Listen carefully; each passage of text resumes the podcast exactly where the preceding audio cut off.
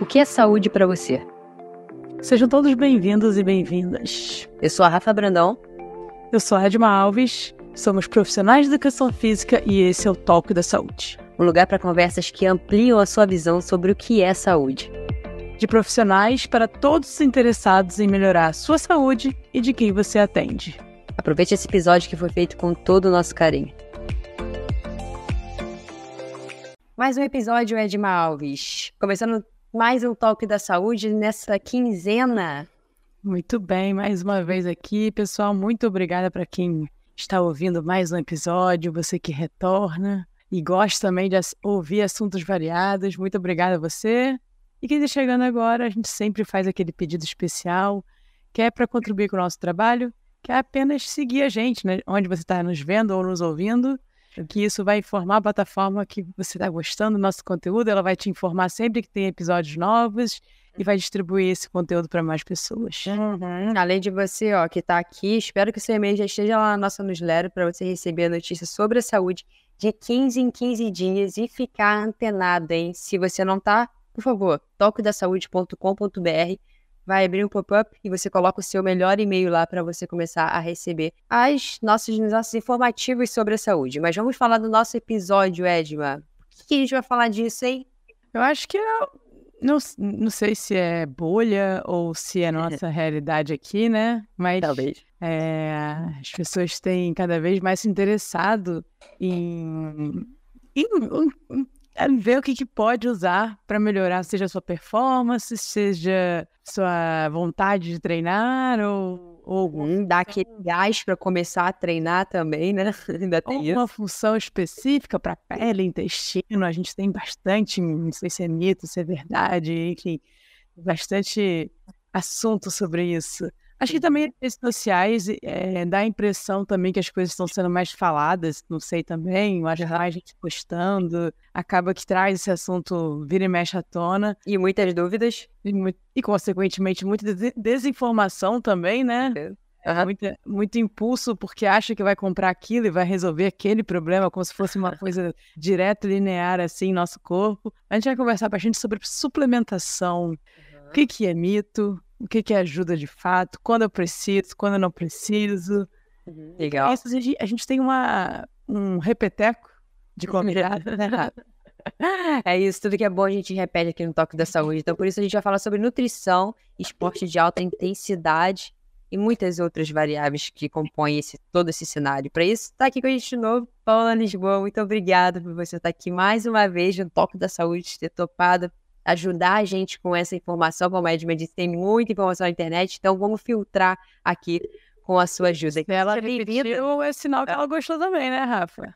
Ou a gente, ou a gente pressionou ela, né, Edma? Ah, hoje é, né? Paula, muito obrigada mais uma vez. Seja bem-vinda ao Toque da Saúde. As pessoas que ainda não ouviram o seu episódio antigo, porque elas vão ouvir depois desse. Você apresenta, por favor? Obrigada, gente. Pô, foi um prazer participar do outro e estou muito feliz de participar de novo. Gosto muito. É, muito obrigada. E para quem não me conhece, meu nome é Paula Lisboa. Eu sou nutricionista. Hoje eu trabalho muito mais com nutrição esportiva. O meu, o meu primeiro podcast eu trabalhava, mas a minha abordagem era um pouquinho diferente. Já tem, acho que já tem uns dois, três anos. Deve ter uns três anos. Então mudou bastante, né? Então hoje o meu nicho está muito mais para o esporte. Ainda, ainda trabalho com a parte intestinal, que foi basicamente o que a gente falou no, no outro podcast com a parte comportamental, mas hoje eu trabalho muito mais com a parte de esporte, né? Quem é Paula, né? Eu sou. Paula é uma mulher muito determinada, de verdade, que caiu na, na nutrição sem querer. É, eu já até contei no meu Instagram como é que eu comecei a fazer faculdade de nutrição, posso contar numa outra vez. E aí eu me apaixonei pela profissão. Me apaixonei muito, me apaixonei pelo esporte, me apaixonei por cuidar das pessoas de uma forma mais na base, né? Eu vejo que a nutrição é muita base da saúde, porque não adianta, se você não tá comendo bem, o resto não flui. E eu sou muito dedicada aos meus pacientes, de verdade, muito mesmo, muito determinada, muito estudiosa para levar realmente saúde e conhecimento de qualidade com comprovação para a galera, né? Então, essa sou eu. O que houve nesse, nesses anos nesse, que você decidiu fazer essa esse novo, novo caminho não, mas enfatizar mais esse caminho na sua carreira? Foi alguma coisa pessoal ou foi é, mercado mesmo que foi se aparecendo para você? Então, foi meio que os dois, né? Eu sempre gostei de esporte, na verdade. Quando eu comecei a faculdade de nutrição, uma das matérias que eu mais gostei foi a nutrição esportiva. Mas aí a minha primeira pós não foi nutrição esportiva, porque eu queria ter uma base maior da saúde, que foi nutrição clínica funcional. E aí eu fiz outras pós, e nesse meio tempo, entre os podcasts, eu comecei a, a treinar, comecei a fazer o crossfit, que é o meu nicho.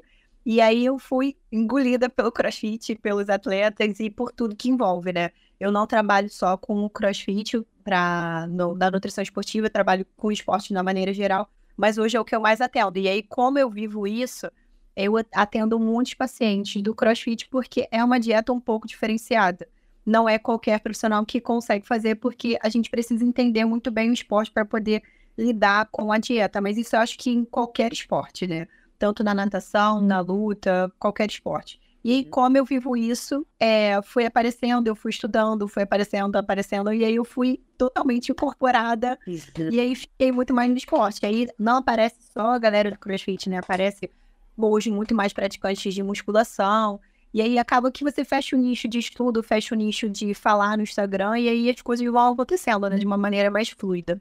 Uhum, legal. Você sabe que eu fiquei na dúvida, né? De quando eu comecei a fazer educação física, sempre foi a minha paixão, mas por algum motivo eu comecei a ler muito sobre nutrição e eu fiquei nessa dúvida de, ah, será que eu faço nutrição? Será que eu não faço? Até que eu fiz educação física. Mas é um assunto que nunca saí de pauta. E assim, hum, principalmente no ambiente de academia, é o assunto suplementação. Queria que você explicasse pra gente o que que significa isso. O que que é suplementar? Minha avó falava que era bomba. Rafaela vai tomar essas bombas? Aqueles potes de whey. E principalmente, além de o que, que é isso, Paola, é, ela serve para quê? Para repor uma falta, para ajustar limite? Como é para que, que serve, na verdade, a suplementação? Então, vamos lá. É, existe a suplementação é, de, de produtos que, que são muito conhecidos, né? De produtos industriais. Existe, existe a suplementação que a gente consegue manipular, né? Que pode ser fitoterápicos, vitaminas, etc.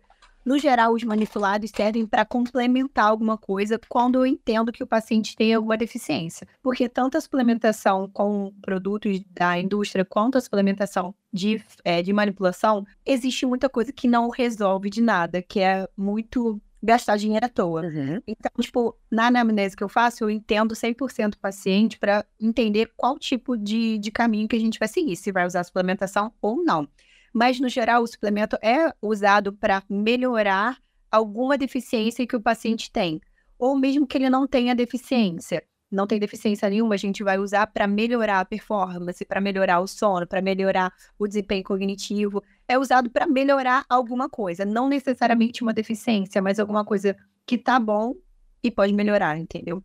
Hum, legal. E qual é o que, não, que eu gasto dinheiro à toa? Já me fala né? Nossa, mas tá, tá, tá, tá ansiosa. Então, dá pra puxar a listagem aqui do, do que não serve pra nada. Seu bom. A gente vai chegar lá, a gente vai chegar lá, certeza. Não é segurar a audiência, não é isso, pessoal. Mas essa é porque a construção da ideia. Mas acho que é uma pergunta também que sempre fica Paula, é o seguinte: poxa, mas eu não conseguiria isso através de uma alimentação ou de uma mudança de estilo, de alguma escolha da minha vida. A gente sabe que mudanças, principalmente quando envolve um ou mais componentes, quer dizer, mais componentes da vida, fica mais difícil do que quando envolve uma só. Então, é, é, é, eu imagino que você escute essa pergunta. É, se bem que hoje, eu não sei, as pessoas querem algo tão mais prático que eu não sei se elas perguntam tanto. Mas algumas das suplementações eu conseguiria fazer outras escolhas sem ser industrializados ou manipulados com a facilidade que comprar um industrializado ou manipular algo me traz comparado a fazer mudanças nas minhas escolhas? Então, realmente hoje eu escuto muito menos essa pergunta do que antigamente, né? Porque no geral as pessoas já, chegam, já chegam pedindo suplemento manipulação. Por isso que eu preciso entender muito bem a vida do paciente antes de passar qualquer coisa porque eu sempre explico para ele que eu não gosto que ele saia do consultório com uma receita cara. O que, é receita cara? Que ele vai ter uma cacetada de coisa para comprar. Porque acaba não sendo viável ele permanecer com isso por muito tempo.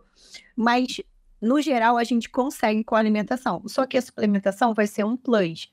E aí depende do tipo de suplementação e do tipo de manipulação. Para performance e para performance esportiva, para atleta ou para quem treina é, numa intensidade maior, alguns suplementos são necessários, porque é, mesmo a pessoa comendo bem, a porrada que ela leva de, te, de treino, a exigência que ela leva é muito grande. E só com alimentação, na alta performance, não dá certo, porque a gente precisa de ajustes para ajudar a recuperar, para ajudar a evitar lesão. E aí, com alimentação, só é difícil de, de acontecer. Pode até acontecer, mas com o atleta, falando especificamente, a gente precisa ter um cuidado maior e mais ser muito mais cuidadosa. Agora, para uma pessoa que só treina normalmente, no geral a gente consegue sim com a alimentação. A não ser que a pessoa tenha uma deficiência muito grande, que ela esteja com uma alteração muito significativa nos exames, por exemplo, uma anemia, aí tem uma queda de cabelo muito forte, então a gente sim precisa manipular alguma coisa para aí é para recuperar os exames, aí é necessário. Agora, avaliando a anamnese clínica, avaliando os exames, está tudo ok, não é um esporte de alta intensidade que ele faz, ou que ela faz, a gente consegue sim com a alimentação, sem nenhum tipo de problema. Legal, você consegue me dar algum exemplo, assim, generalizando, claro, vamos falar do esporte do crossfit é, alguma suplementação que é muito necessária para esse essa modalidade específica? Então, acaba não sendo só para o crossfit, né? Mas a creatina, uhum. com certeza, ela precisa entrar no geral na vida das pessoas, até para quem uhum. não treina. É, mas assim, especificamente no crossfit, eu uso muito a creatina e a betalanina, que não é usado para qualquer esporte. A beta ajuda muito a melhorar a performance quando a gente fala de fadiga, né? De evitar a fadiga. Então, são os dois suplementos que hoje eu uso mais. É a creatina Legal. e a beta. Legal, deixa eu falar um pouquinho mais da creatina, que eu tenho algumas dúvidas quanto a ela. É, eu, eu imagino também que é, uma dificuldade hoje que a gente tem, e eu falo por mim também isso, é a variação da alimentação, né? A gente acaba meio que repetindo o que a gente come e provavelmente eu imagino que com essa repetição do, das escolhas alimentares, você também fica deficitário em algumas coisas e acaba, né? Então acho que imagino que isso também seja um motivo da escolha por algo manipulado ou industrializado. Com certeza. Eu Inclusive, eu falo muito isso com os meus pacientes, porque no geral todo mundo tem a vida corrida. E aí, é, as pessoas tentam deixar as coisas prontas, eu já deixo tudo muito pronto, mas até eu mesmo peco muitas vezes de não estar tá comendo variedade. Porque a gente vai no simples, arroz e frango, macarrão e frango, batata e frango, batata e carne. E aí a salada que estraga muito rápido, que você precisa ter um cuidado melhor e maior, a maioria das pessoas não tem. E aí acaba que a gente precisa é, entrar com suplementação de mineral, de vitamina, porque às vezes está tudo acontecendo certinho. A pessoa está treinando bem, está dormindo bem, está comendo bem, está tomando água. Só que ela não consegue, é, tá, tá muito cansada, tá com uma queda de cabelo, e aí a gente fala que, é defici que ela tá com uma dieta pobre em nutrientes, né? Tá com uma deficiência nutricional, porque tudo precisa entrar, tanto os macros nutrientes quanto os micros. E aí o micro quase nunca entra, então aí a suplementação acaba sendo muito necessária.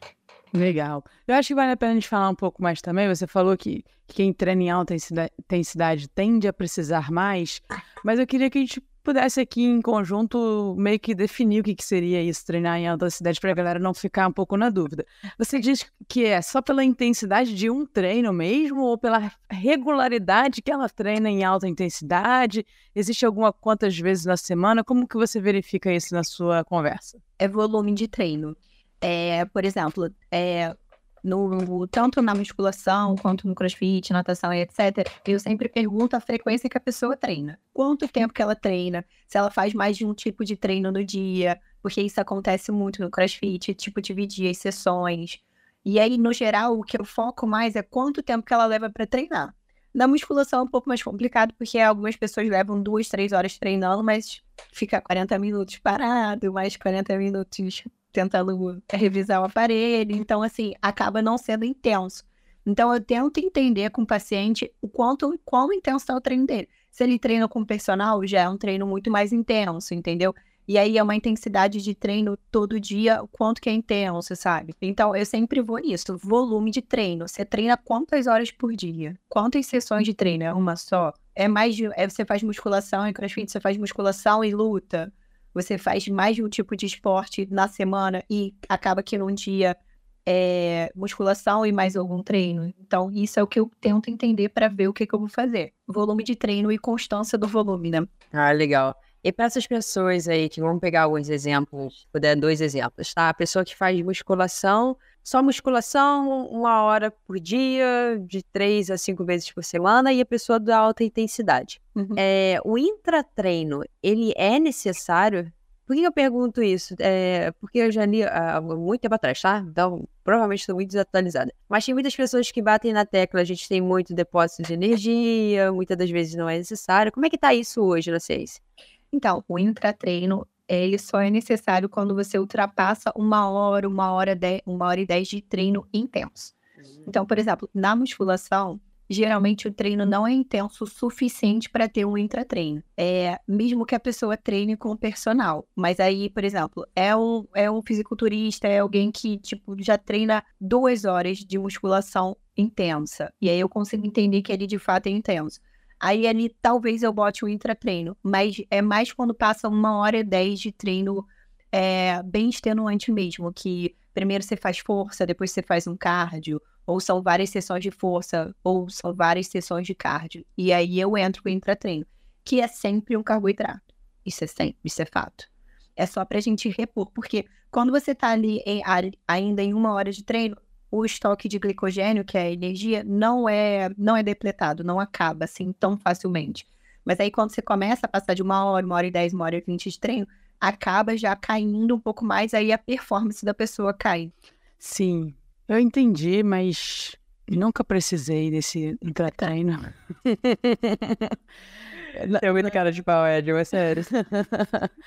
Fui Mas eu não... com jogadores de futebol, agora É por isso, durava mais de uma hora, quando eu precisaria, eu, eu abandonava. É... Mas ela falou palavra mágica, hein, Rafa? Qual foi a palavra mágica que ela falou? Carboidrato.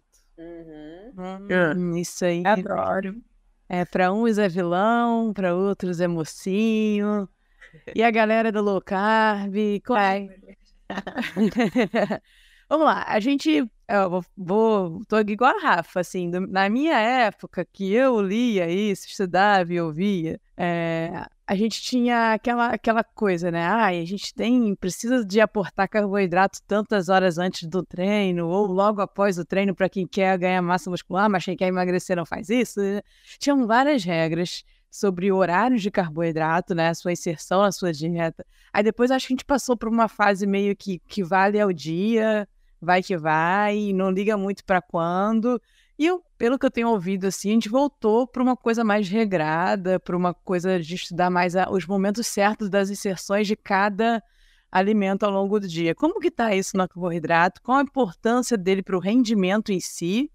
E se você sim tem necessidade de ajustar também os horários da inserção deles. Então, carboidrato não existe performance sem carboidrato. Não existe ganho de massa muscular sem carboidrato. Não existe emagrecimento sem carboidrato. Então, a importância dele é muito, muito, muito importante. E aí, é com certeza muito importante a gente acertar os horários que a pessoa vai comer. Não só os horários, mas qual tipo de carboidrato que ela vai comer.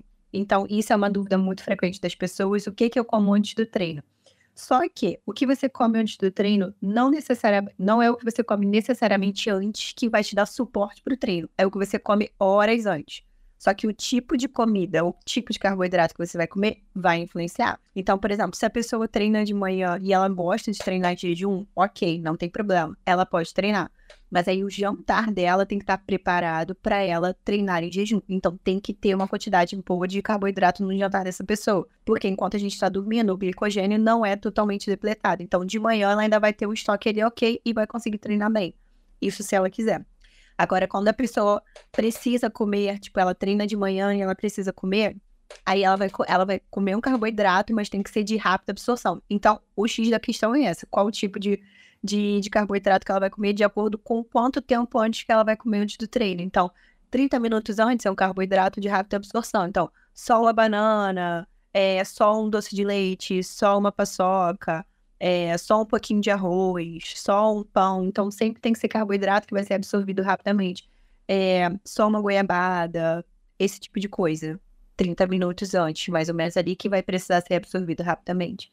Agora, se a pessoa treina, por exemplo, de tarde, 3 horas da tarde, o almoço dela vai servir como pré-treino, entendeu? E ali pode ser uma comida mais volumosa, porque vai ser duas horas antes. Então, aí, beleza, ela pode almoçar, ela pode comer volume antes. Agora, quanto mais próximo do treino, menos carboidrato você vai comer e mais rápido precisa ser a absorção desse carboidrato, entendeu? Entendi. É, você falou do carboidrato de absorção rápida, de absorção lenta. Tu consegue, uma paciente leiga, tá? Paula, como é que eu vou saber o que, que é lento e o que, que é rápido para eu comer antes? Então, no geral, assim, para pessoas leigas saberem, é difícil. Então, por isso que eu dou, por isso que eu pergunto tudo e dou tudo bem explicado. Uhum. O, é, o carboidrato de absorção rápida é basicamente farinha branca. Então, tipo, pão, arroz, macarrão, a banana, é, frutas, no modo geral, são de carboidratos de, de absorção rápida. Açúcares, né? Então, o doce de leite, a paçoca, a goiabada, tudo isso vai ser absorvido rapidamente. E quanto menos fibra o alimento tiver, mais rápido ele vai ser absorvido. Então, a batata doce, o arroz integral, por exemplo, não são alimentos ideais para comer muito próximo do treino, porque a fibra lentifica o processo de absorção. Então, não vai ser um carboidrato que vai teu organismo vai absorver rapidamente, entendeu? Então precisa ser uhum. precisam ser açúcares de absorção rápida, entendeu? Entendi. Legal. Sofrer para evacuar é algo que pode afetar significativamente a sua qualidade de vida. Mas não se preocupe, estamos aqui para apresentar uma solução simples e eficaz. O cocócoras trata-se de um banco de madeira maciça, especialmente desenvolvido para apoiar os pés na hora da evacuação, promovendo a posição correta para que você possa fazer o cocô de maneira mais confortável e eficiente. Com os pés apoiados no cocócoras, você simula a posição de cócoras, a mais saudável para a sua evacuação. Além de ser feito com material de qualidade, o cocócoras tem um corte que permite que ele se encaixe perfeitamente no vaso sanitário, sem ocupar espaço desnecessário no seu banheiro. Isso significa que você pode cuidar da sua saúde intestinal sem precisar abrir mão do conforto e da praticidade. Adquirir o Cocócoras é fácil. Basta você acessar a página do Instagram, Cocócoras, e fazer o seu pedido. Ah, e se você é ouvinte do Toque da Saúde, nós temos uma ótima notícia. Ao mencionar o cupom Toque da Saúde tudo junto, você receberá um desconto exclusivo de 8% na sua compra. Não deixe que a dificuldade de evacuar afete a sua qualidade de vida. Adquira agora mesmo seu Cocócoras e desfrute de uma evacuação mais confortável e saudável. Você falou, vamos voltar agora no ponto que está bem em evidência agora, né? O uso da creatina. É, é, o, inclusive, o, o, aumento dos preços mostrou quantas pessoas estão procurando, né? Não dá, continuar barato. Fez o podcast a creatina, não era, cara, assim. Não era, né? Era bem barato. Eu, eu usei algumas vezes, agora eu uso também, e o preço tá assim, quase o dobro. Mas vamos falar um pouquinho dela. Ela tá bem em evidência, é notório, né? Mas para que que ela serve? E melhor ainda, qualquer uma serve. Por que, que eu preciso da creatina, né? Uma explicação qual é o uso dela. E como eu compro ela? Quando eu uso? O que, que ela come? Fala tudo pra gente aí da creatina, por favor. Vamos lá. A creatina, o que é mais importante dela é o protocolo de uso. A creatina, ela precisa ser usada todos os dias. De domingo a domingo, com treino ou sem treino. Porque o protocolo dela é de uso contínuo, né? A gente precisa criar estoque não é uso agudo. O que é agudo, você usa e dá o efeito na hora. Por exemplo, um pré-treino, você usou, deu efeito. Agora, a creatina é uso crônico. Você precisa criar estoque para ela funcionar. Então, tem que sim tomar todos os dias. Isso é um ponto muito importante, porque no geral as pessoas sempre perguntam, perguntam que horas que eu tomo creatina, antes ou depois do treino. Isso não faz muita diferença. O que faz diferença é tomar todos os dias. Agora, qual creatina eu como? É, eu até fiz um post recente no Instagram falando sobre o selo da creatina, que é o Criapure. O, a diferença da creatina com selo e sem selo é que o selo certifica que a creatina é uma creatina pura, de qualidade, que foi. É porque existem dois tipos de matéria-prima para fazer a, a, creatina, né? Que é uma alemã e uma chinesa. Por isso que ela tá tão cara. Porque de três anos depois do Covid para cá, vieram é, muitos estudos falando sobre benefício da creatina além do treino. Então, o uso ficou muito grande por causa dos benefícios e a matéria-prima ficou em falta. Aí por isso ficou caro. Mas aí voltando para o selo, é, o que certifica que a creatina é pura é o selo Creapure. E aí o que que acontece? Antes eu passo, eu pedia para os meus pacientes só comprarem a creatina com selo, mas a creatina com selo está 200 reais, basicamente. E aí eu não exijo mais isso. Eu sempre indico marcas que eu confio que são de qualidade para ele poder comprar. E aí, o que, que acontece? Sempre pode acontecer de do nada surgir um estudo, um laudo e ele dali ter alguma dessas marcas falando que não passou no, no, teste de qualidade. Mas aí a gente não tem como saber até sair o teste. E aí eu sempre, sempre tô estudando os testes e sempre indico as marcas que eu confio, entendeu? Mas aí o selo qualifica, mas também tá muito mais caro, assim, tá uma diferença uhum. gritante entre a creatina com selo e sem. E aí eu não peço mais, mas aí eu indico algumas marcas que eu gosto. Uhum. E para que, que serve a creatina? Os estudos de qualidade dizem o quê? Porque eu já ouvi falar que é uma melhora na recuperação, já ouvi falar que é bom para o cérebro. O que, que a ciência comprova? É exatamente isso. Então, a ciência, é, a creatina é um suplemento de nível A de comprovação e de, de eficiência. Então, assim, principalmente ajuda na performance, porque ela ajuda no desempenho para te ajudar na recuperação, ajuda no ganho de massa muscular, ajuda a, na força, principalmente. Então, tipo, o paciente acha que ele ganhou peso que a creatina retém. Não retém. O que acontece com a creatina é uma retenção intramuscular. Você fica mais forte, você consegue pegar peso com mais facilidade. E com o treino fica de maior qualidade por causa disso. E ela ajuda muito depois do Covid, vieram alguns estudos falando sobre o desempenho cognitivo. Então, ela atua muito na área cerebral também, de ajudar é, na memória, concentração, principalmente na memória. Por isso que ela ficou bem cara. Por causa desse, principalmente por causa desse, além da, da, de ajudar na recuperação e na performance em relação ao ganho de massa, sobre o desempenho cognitivo mesmo, de memória e concentração. Legal. Ô, Edson, por isso que minha blusa tá apertadinha e minha short também, hein? É isso. Caraca. É, é a creatina, mas a memória, eu acho que esse efeito não veio pra mim, não. Não foi, veio faltando, deve ter sido seu. É porque é crônico. Pô, continua usando que daqui a 20 anos vai fazer. É, né? Eu vou comprar com selo, porque eu tô economizando. Vai dar a partir de agora, tudo que você fizer, você vai lembrar que você tá tomando. A partir de agora, o que passou, passou. Mas a partir de agora, tudo vai ficar na memória. Boa. E uma, uma, duas dúvidas, que é mentoria, você sabe, né? Você já conhece aqui a mentoria da, do Tópico da Saúde. É, eu sempre vejo uma recomendação padrão de dose. E é realmente uma recomendação padrão para todo mundo? Ou você ainda individualiza essa dose quando é necessário? E a outra dúvida é: não tem um negócio de precisar ser hidrolisada, alguma coisa assim? Ou eu estou viajando, estou confundindo? Então, é monoidratada. Monoidratada. No geral, toda creatina é monoidratada. É... A dose padrão é 5 gramas, mas eu individualizo sim. Porque, por exemplo, eu tenho paciente do CrossFit que tem 1,90m e 100 quilos. Não tem como ele, ele tomar 5 gramas, que é a mesma coisa que eu tomo, que eu tenho 1,57m e 59 quilos. Então, ele toma uma dosagem maior. E aí, para quem tá começando a tomar, e para quem tem alguma questão com, com, com peso na balança que pode subir, porque pode subir você tomando a creatina, eu geralmente passo uma dosagem menor. Aí vou aumentando aos poucos. Mas, tipo, pra homem grande, forte, eu não tenho como passar a mesma dosagem que eu uso, por exemplo, para um paciente mais magro. Mas é a dosagem habitual, é 5 gramas, mas eu mexo nessa dose sim. Beleza. E tem alguma combinação que não é boa? Por exemplo, combinar ela com café, combinar ela com proteína, combinar ela com qualquer. Tem alguma combinação que não bate bem, tipo manga com leite, assim? Pode tomar normal. Todo mundo me pergunta também se tem algum problema de tomar creatina com café. Não tem nada vai atrapalhar ali a absorção da creatina. A não ser que você vá tomar a creatina com uma dose cavalar de cafeína, que é o que não vai acontecer, porque eu vou deixar no caso. Mas não tem, a cafeína não atrapalha. Pode tomar com whey, pode tomar com água, pode tomar com mangue leite, não tem problema. Muito bom, muito bom, Edma. Tá engraçadinho.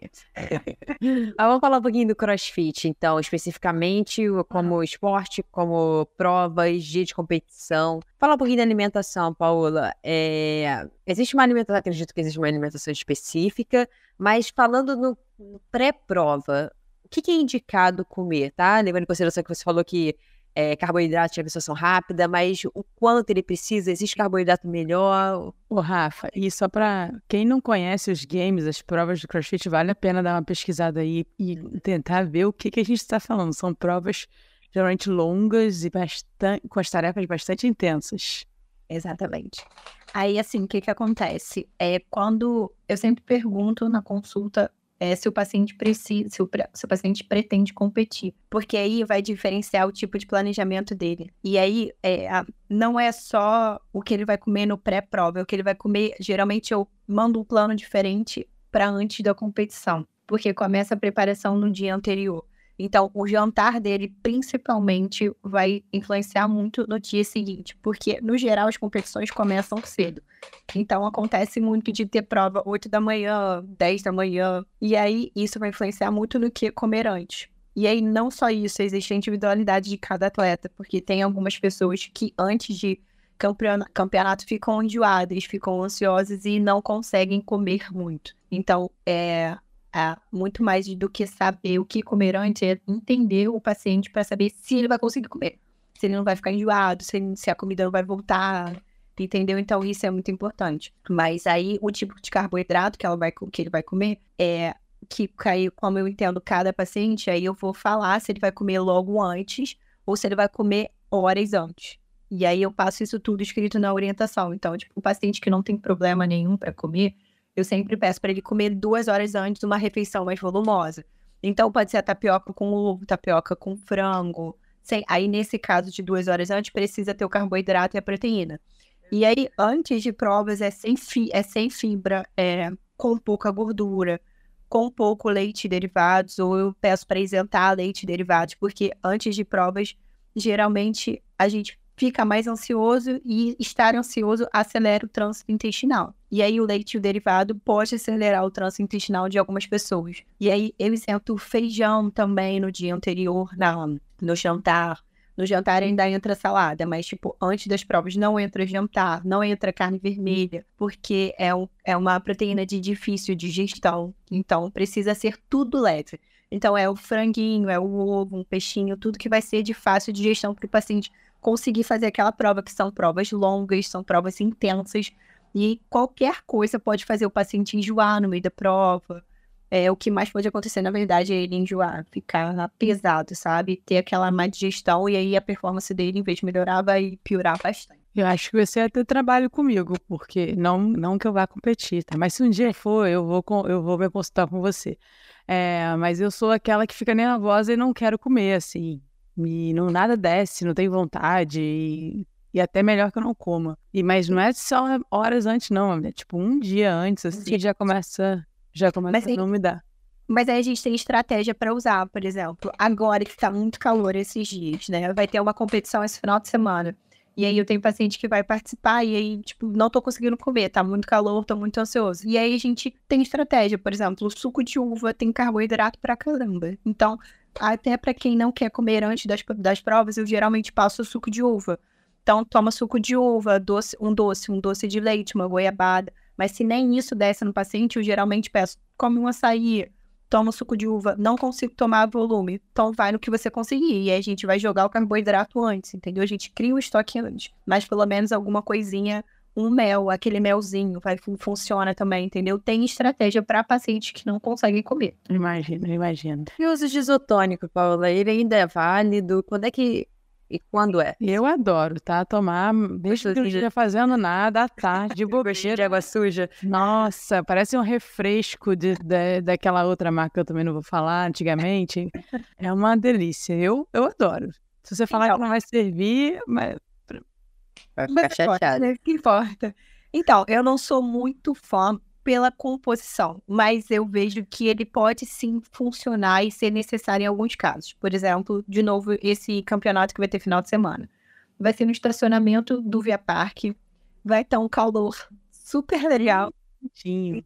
e vai ser aberto. Então, tipo assim, a gente já sua durante o treino, e aí a gente perde eletrólitos e isso diminui muito a performance, pode dar aquela sonolência e tal. Então, nesse caso, eu acho sim necessário tomar um isotônico. E aí só tem que ter cuidado com o excesso, porque ele pode dar uma superdosagem de algum eletrólito e aí você também vai ficar mal. Ou pode ser água de coco. No geral, eu prefiro água de coco. Mas não é tão funcional, não é tão fácil de achar, e aí eu uso isotônico. Eu acho que o isotônico ele é necessário para dias muito quentes que você está ali exposto a uma situação, tipo, de uma prova extenuante no calor. É, não só no crossfit, mas uma bike, um futebol, por exemplo, que você está jogando lá futebol, é, futebol mesmo, que... Uhum. E aí você tá lá, tá suando muito, você precisa repor eletrólito, porque realmente dá um sono, é passível a lesão, então eu uso nesses casos específicos. O que, que tem na composição dele que você não gosta muito? Então, não são todos, tá? Mas aí tem muitos que tem muitos conservantes, aqueles nomes. Corantes. É, corantes. Aqueles nomes difíceis de falar, aqueles nomes que nem são nomes, que são letras e uma letra, três números. Entendeu? E aí, tipo, tem algumas marcas que são mais limpas, aí eu até acho melhor, mas é corante e conservante no geral. Mas você não faz ideia que você jogar uma pelada e pegar aquele raid no final e tomar assim no intervalo, tu se sente um Messi, cara. É porque já, já tem uma marca ligada na tua cabeça que você é super atleta quando você toma aquilo. Então, tipo, a água de coco super funcionaria, mas como não é tão funcional, é o isotônico, no caso, entra. Porque, de fato, quando tá muito calor, você morreu lá na pelada de suor, pô, com certeza ele vai melhorar você na hora. É. Agora, Edma, a, a, pergunta mais importante. E o pós? Ah, eu já tô pensando nisso. Depois, depois disso, desse, desse, desse organização toda, fiz a prova, fui bem, eu mereço ah, alguma coisa. Eu mereço, vou comer mereço, mereço. Sim. E aí? Então, o pós, o pós-campeonato, se for sobre exatamente sobre isso, super a recompensa eu acho super válido. Inclusive, quando eu mando a orientação do paciente, eu escrevo lá o que, que ele não pode fazer. E aí, quando a, quando a competição é sábado e domingo, eu falo, domingo, faz o que você quiser, eu não tô nem aí. Toma cerveja, come pizza dentro do hambúrguer e batata frita dentro da cerveja, faz o que você quiser, não ligo. Mas eu acho super válido a recompensa. É, o atleta ficou ali, tipo, meses vários meses e semanas, e na semana antes muito dedicada àquilo, um esforço muito grande é, físico, emocional, mental. Então, eu acho que o atleta poder escolher o que ele quer fazer depois do campeonato, eu acho super válido para ele ver, para ele ver que valeu a pena, para ele ter vontade de fazer as próximas. Então, eu super sou a favor da recompensa depois de qualquer coisa. Toda a minha prática como uma competição. Posso tomar A gente tem um amigo que, que ele corre, né? E ele sempre, depois de uma corrida bem longa, uma cervejinha. Sempre. Um longão, uma cervejinha. Vou, começar, vou ter que começar a correr, Edma. Porque pensando em, em, em, competir só para poder comer o doce de leite. Eu gostei, eu gostei do doce de leite. A parte do doce de leite me agradou bastante. Então, pode tomar cerveja, né? Qualquer coisa eu falo, faz o que você quiser. Eu não tô nem aí até, tipo, quatro dias depois do, do campeonato faz, aí eu falo depois, querido, volta para a vida. Mas é, pode acontecer, inclusive, do paciente não se sentir tão bem, porque né, ele está ali em mês de preparação, e aí, quando joga ali um veneninho, pode ser que dê um ruim, mas no geral as pessoas não estão nem aí. Eu falo, pode fazer, não ligo. E, e como tá, é, é, eu acho que ser atleta, assim, ou se cuidar como, né, tem uma coisa, tem várias, várias camadas nessa decisão que as pessoas tomam, não é tão simples a gente entender. Eu, eu tive uma aluna, treinei uma época, uma menina que queria fazer Ironman, assim, e ela era médica, e ela acordava quatro da manhã para treinar, eu, eu falava para ela, eu achava que eu conhecia as pessoas assim, mas depois de conhecer você, nada, nada vai se comparar a você. Assim, uma pessoa que normal treina quatro horas por dia e fez uma prova de. Ela terminou o Ironman com 15 horas e alguma coisa. Então, é, é, é realmente inacreditável quando a pessoa se decide assim, né? Quero ser um atleta, quero me cuidar como um atleta. É, mas a gente vê também, é, só um relato assim, que a gente tem uma vida pessoas que não ganham para ser atleta, né? Elas têm uma vida profissional, têm outras demandas na vida, assim. Qual que você acha, assim, que é o principal erro que as pessoas querem ter treino ou competição de atleta, mas tem uma outra vida? Qual, qual é a principal dificuldade de gerenciar isso? Você acha que é a quantidade, a qualidade? O que, que, que você vê na sua prática? Eu acho que é saber dosar, tipo, o que a pessoa tem de exigência de vida com o tipo de treino que ela tem e o que ela tem de objetivo com o tal campeonato, com a tal prova que ela quer fazer para a pessoa não gerar uma frustração. Porque é até possível, é, só que assim, também não adianta a pessoa querer abraçar o mundo com as pernas e aí alguma coisa vai ficar deficiente. Então, tipo, o sono dela vai ficar deficiente, mas se o sono não ficar, não ficar, ela psicologicamente vai ficar mal em algum momento. Então, assim, eu acho que precisa entender, tipo, momento de vida. Será que esse é o momento ideal para você fazer, por exemplo, um Ironman, sendo que você dá, sei lá, quantos plantões por semana. Porque vai ficar muito difícil, de fato, a pessoa ter uma performance boa. Porque por mais que ela treine bem e ela coma bem, tem coisas ali na base que precisam muito, que é o sono. Então, assim, é entender o momento da vida e ver se aquilo vai encaixar ou não, entendeu? Para ela ver se não dá para jogar mais para frente, ou tipo mudar o tipo de esporte, ou encaixar alguma, mudar alguma coisa na vida que dê para ela fazer isso sem gerar nenhum tipo de frustração emocional, não gerar nenhum tipo de lesão, porque ah, beleza, não gerou frustração emocional, mas ela tá treinando absurdamente tá trabalhando absurdamente, o risco dela de uma, ter uma lesão é absurdamente grande também, entendeu? Então, é entender se ela realmente, se realmente é necessário acrescentar mais essa porrada na vida, né? E às vezes ter esse profissional que vai fazer essa reflexão não é fácil, né? Não é? Isso, inclusive. Porque o que, ela, o que ela espera de você é, não, vamos lá, então tá bom, toma isso, toma aquilo, toma aquilo, vamos fazer isso, vamos fazer aquilo. E às vezes você é que vai falar, é, não, vamos pensar, é, vamos pensar sobre isso. É, mas eu tento ser muito sincera, porque a, a gente acaba lidando 100% com a frustração das pessoas. Não é 100% responsabilidade nossa, não é. Mas a gente tem que deixar claro, eu deixo claro, falo, beleza, você quer fazer? Mas acho que vai acontecer isso, isso e isso. Não, acho que vai ser legal por isso, por isso, por isso, porque às vezes a pessoa, ela não tá aqui, né? Ela tá, tipo, em outro lugar e só precisa de alguém de falar, volta, entende aqui melhor. É verdade. Amei, como sempre. É um assunto que a gente, como todos de tópico, a gente tem a sorte de poder escolher as pessoas que a gente está aqui, né? O que a gente julga interessante. As pessoas, eu queria muito te agradecer, mas a gente vai entrar agora na parte difícil, que é a primeira pergunta: o que, que é saúde para você? Então, saúde, eu sempre falo da mesma maneira, porque literalmente é isso. É, saúde é você estar bem de corpo, mente e espírito. É a, o conceito da Organização Mundial da Saúde já há muito tempo é isso, você estar saudável de corpo, mente e espírito. Então, é você ser, ser saudável num todo, no geral.